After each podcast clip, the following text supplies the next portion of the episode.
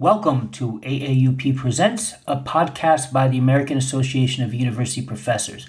I'm your host for today, Kelly Benjamin, and today on the show we're speaking with Florida State Representative Michele Rayner on legislative bills that would impact academic freedom in higher education.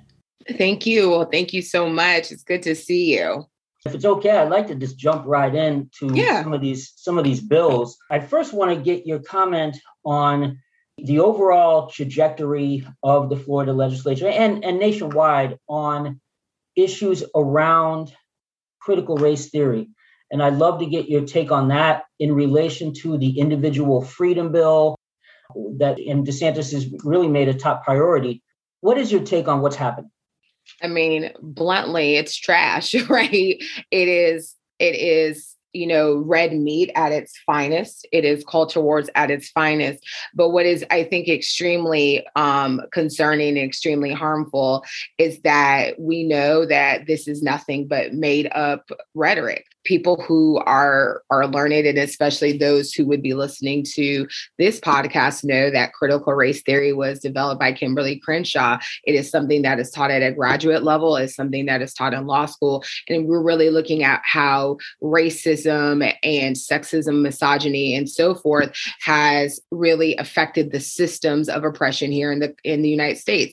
There is not a second grader alive that is learning this, right? There's not a I mean, I learned it from my mama, but but there's not a second grader alive that's learning it in their in their um in their elementary school and they know that.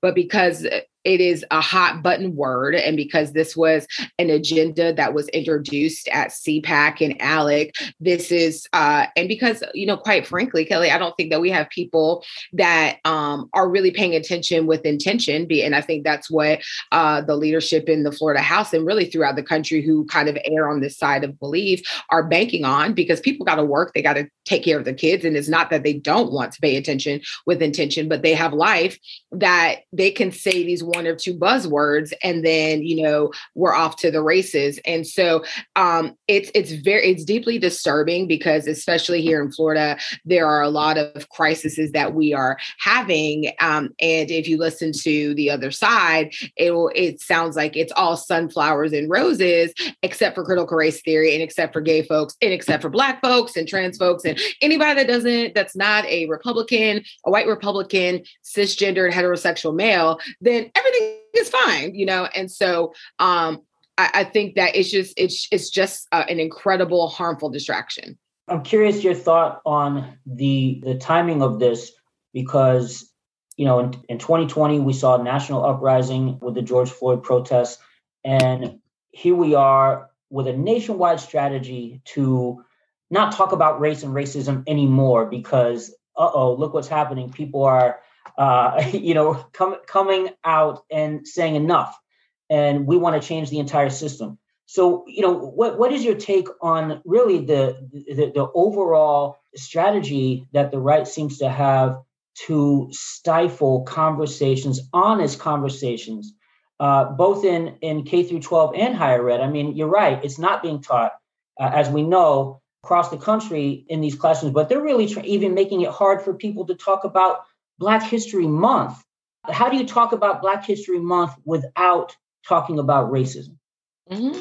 Yeah, I mean, you know, I think there's several things at work here. It's several things that one, I think that there's a handful of folks who are afraid that they are being uh, pushed out or being erased or the browning or the blackening of America. So what do you, how do you how do you keep control? I mean, Kelly, you're highly intelligent? How do you keep control? What has been done throughout history? You other people, you other people, you make them the boogeyman, you make them the person that the people that are, we don't want to, uh, you know, we, we don't want to have contact with, we don't want to deal with you other them. So when you other them, that is, that's a form of keeping power. And that's what we're seeing in real time. Also, I think the other thing that we're seeing in real time is that, yes, the reason that there was an outcry of what happened with George Floyd, not only was it the most horrific thing that we've seen. But one, we were in a pandemic, so we didn't have the ability to turn our, our face away from the from the screen. Like everyone was at home, everyone was sheltering in place, no one was out. So we, it, it was right here in our faces. And so then you know, the conversation about race in a way that I feel like in recent years, really maybe since the civil rights movement, um, we had to have it in a real, real intentional way. And so I think that and what I saw, what I personally saw, I saw even folks that I was surprised to say that were like, yeah, this is wrong. And I'm like, okay, okay, I, I, didn't, that was not on my bingo card for this year. And I think that some of the Republican leadership, they're concerned and they're worried. And then I think the other part is, is that, you know, we have these men that are, you know, vying for the nomination of their party. And, and the issue becomes who can be more audacious, who can be more uh, bombastic, who can be more uh, of leaning into the base. And I think the scary part and why Ron DeSantis is so scary and why I think what he represents is so sinister he is a more palatable Donald Trump. He is educated for real. He has deg- two degrees from Ivy League, uh, Ivy League schools. He has a beautiful family, and he's able to be as bombastic, but not in a way where it is ultimately you know you know you're repulsed by it and i think that's what's really to me the scarier part about what we see unfolding here in in florida and across the country mm-hmm. Yeah.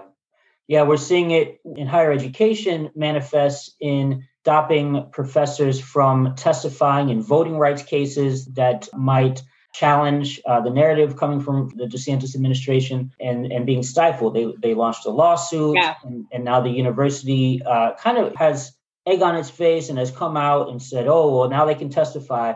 But there's this bill in the legislature now talking about switching accreditors and it potentially could make it uh, mandatory. And I was wondering if you've been following that bill. I think it was put forth by Manny Diaz. I'm curious if that is getting any traction in Tallahassee right now. I have not seen that bill, but the one that I think that has been really that is really scary, and they tried it last year and it's coming back again this year, is the presidential search. So I yes. don't know if that particular bill, the one that Manny Diaz uh, supported, that I've not seen it in any of my committees, nor have I seen it on the floor yet. But I know when we're thinking about higher education, to your point, I was incredibly concerning that they are, you know, uh, trying to stifle voices of tenured professors. You know, and there's always, you know, in higher ed, there's always, you know, tenured is your protection, right? Like you are, you work to get tenured, you're able to say what you want to say and do the things you need to do. And especially, you know, stifling those voices when it comes to an issue such as voting rights. you know what I mean? And really, once again, the governor using the power of the legislature, the power of the purse to essentially chill the speech of professors and intellectuals regarding our, our most fundamental right. You know, AAUP put out a statement on this presidential search bill cautioning about the, the, the lack of transparency you know, what what do you think the motive is to keep these searches secret? I'm going to let you in on a little secret. I'm not going to call names because my team would like want to like you know tackle this uh, tackle me in this interview. There are certain folks that are who have been in power or adjacent to power here in Florida, in Florida government that want to become a president of a university and there's a lot of like backroom dealing quid pro quo that's happening right and so I think that for them, it is able to allow them to do all of these, to kind of hide behind this cloak. And I think then, you know, until it, and it, it's almost essentially too late for the public to be like, whoa, wait, the math isn't mathing right here. How mm. come this person is doing this? What let's look into this. And then you know, that all of a sudden there are the newly minted president of some university. I think that they wanted to get this through last year um, because I know Florida State at that time was looking for a president, and there was someone specifically was interested in that role. However, um, because of certain rules and ethics rules, it would have probably been an issue, and they weren't they weren't able. They didn't even apply. So this is not, and and and I say this to folks, and I say this especially to folks in, on the Democratic side. Everything is that the Republicans do here in the state of Florida. They've been in power in the legislature and in the governor's mansion for 25 years. Everything is a chess move. Everything is this this bill relates to another bill that relates to another bill and then it's only at the end of session till you're worn out and tired you're like dear god what that just happened. And that's kind of what this is. This is this is not the you know this whole you know whole idea of like we just want to keep it quiet and we just want to make sure people are okay. It's not that. It is very much we want to do what we want to do. We want to be able to put in power who we want to be put in power. And how is the best way to control the system and control the narrative? Mm-hmm. What the association of professors is, is really pushing is for faculty participation in this process. And that it also seems like a, a prime motivation is to not have especially as there's this war on higher ed taking place it's denying faculty a voice or opportunities to meet with these candidates who are applying to lead their institutions. Uh, during these challenging times, particularly with we have four universities right now, to my knowledge, in the state of Florida that are seeking presidents. Mm-hmm. And uh, here we are with, with all of these crises pertaining to academic freedom taking place in the state. It's egregious in Florida, but it's, it's also happening nationally, obviously, particularly in red states. And, uh, you know, I, I'm curious is this bill moving? Is this going to pass? You know, last year it it was it did not pass. This year it looks like it's going to move, and it looks like it may pass. Um, I don't know where it's at, at least out of the House. I don't know where it is going to happen in the Senate, but I think that they have been able to make some concessions and get some support in the Senate. So I think that you may see this pass. And and and here's the thing, Kelly. I, I feel like we can talk about the culture war bills, but there's also been some really dark bills, such as this, uh, the union unionizing bills when it were coming talking about that when we're talking about, um, which I know that you know higher ed professors have are very deeply concerned about the the change to the unionizing union busting bill. Um, I'm thinking about some of the housing bills. So you know, while we're playing games with these culture wars, not only are we like stripping rights at a high visible level, but we're stripping rights even at a level that maybe folks don't really understand the impact until it's too late. And so when we have bills like this that are, you know, not allowing our faculty to be involved in the process, not allowing the public to be involved in the process in a very transparent way, why are we hiding? Florida has one of the most open, sunshine public records laws in the country. And we have that for a reason. And so why are we not allowing folks to be bought in into the process and to really understand and know what's going on with regard to these presidential searches and so many other things? Do you see there any hope in stopping the anti CRT legislation, or do you think that this is happening?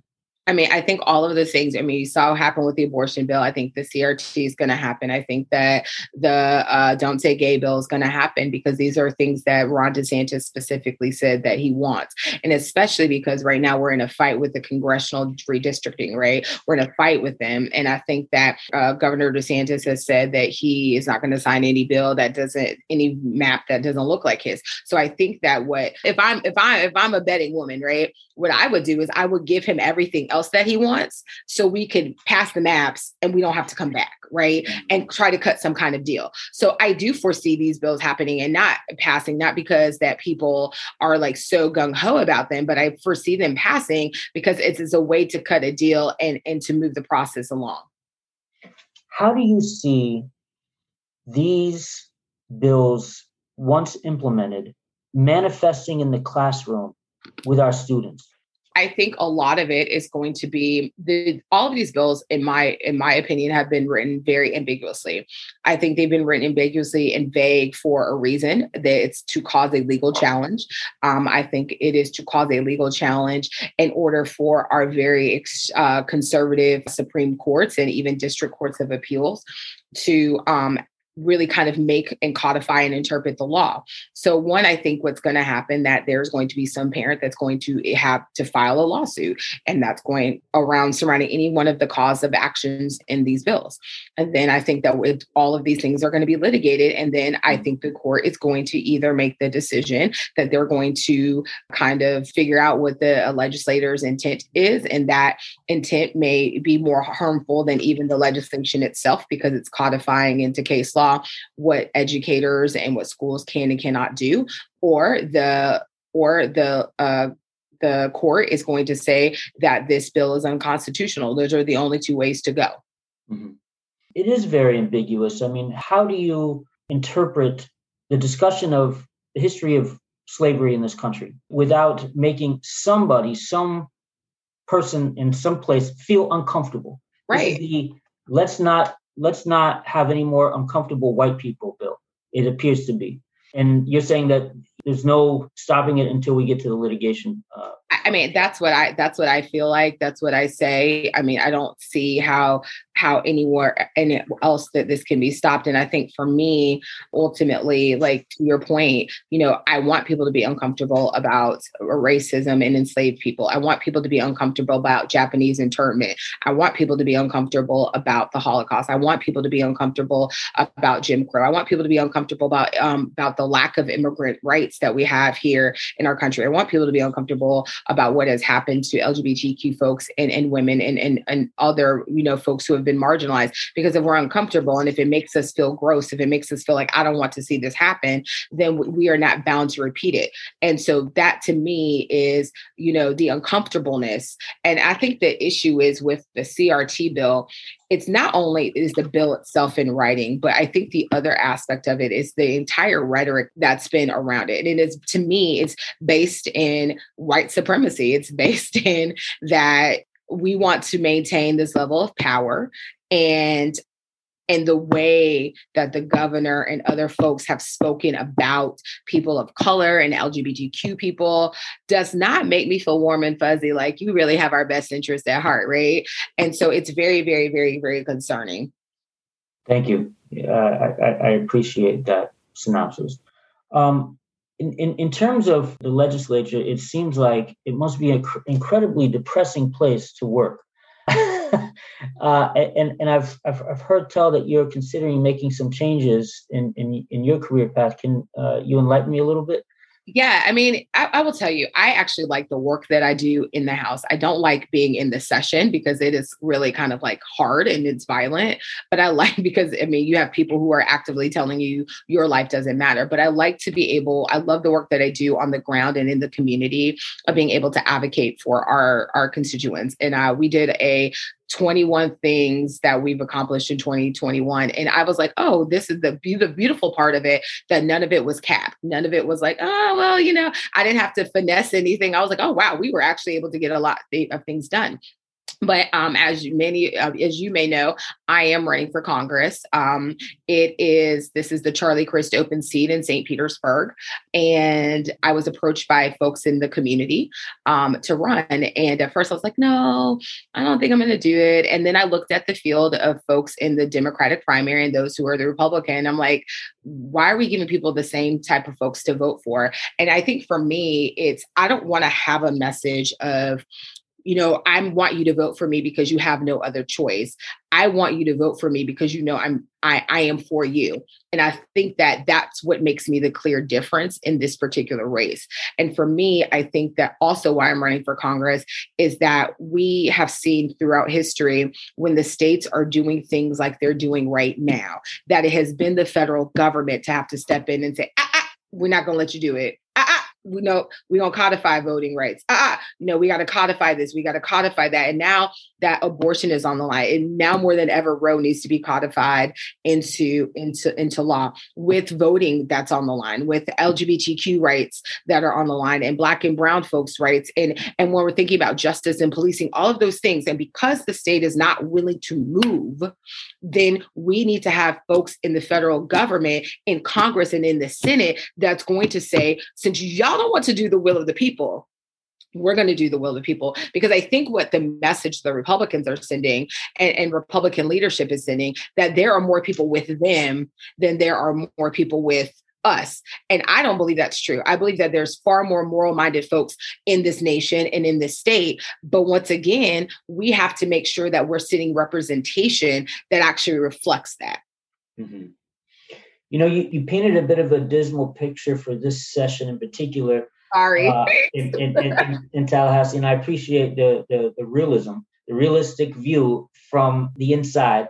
But what do you feel that academics, professors, people who work in higher ed can do to stand up against these attacks, these attacks on academic freedom, uh, mm-hmm. against the accurate teaching of our history, you know, against the, the stifling of, you know, coming to evidence-based conclusions that propel higher education forward.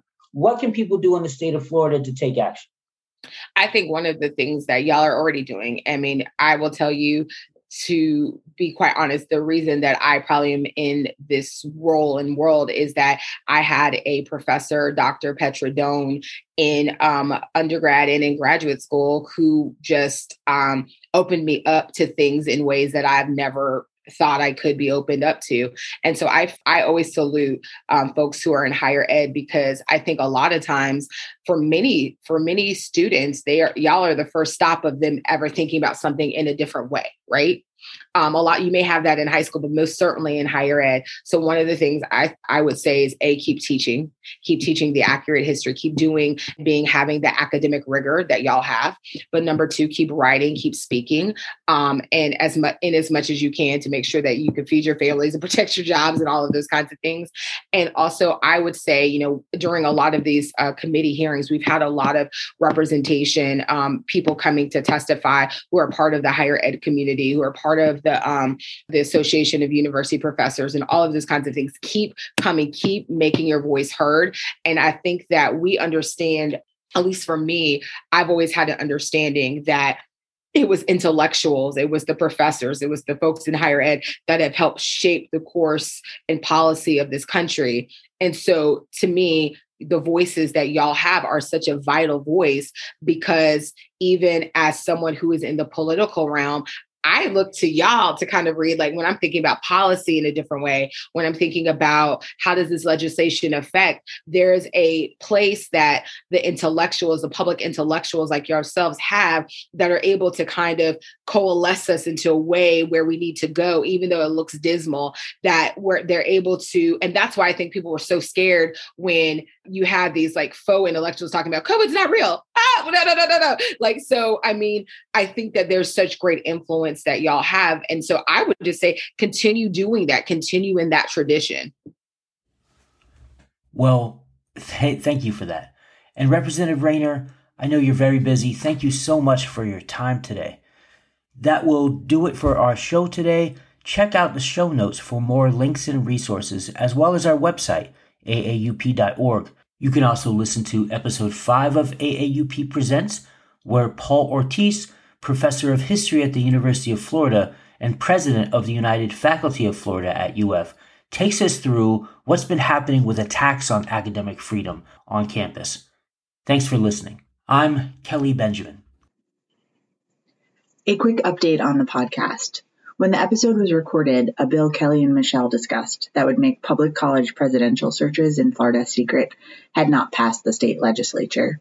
It has since passed, and Florida Governor Ron DeSantis is expected to sign it. A link to an article about that bill can be found in the show notes.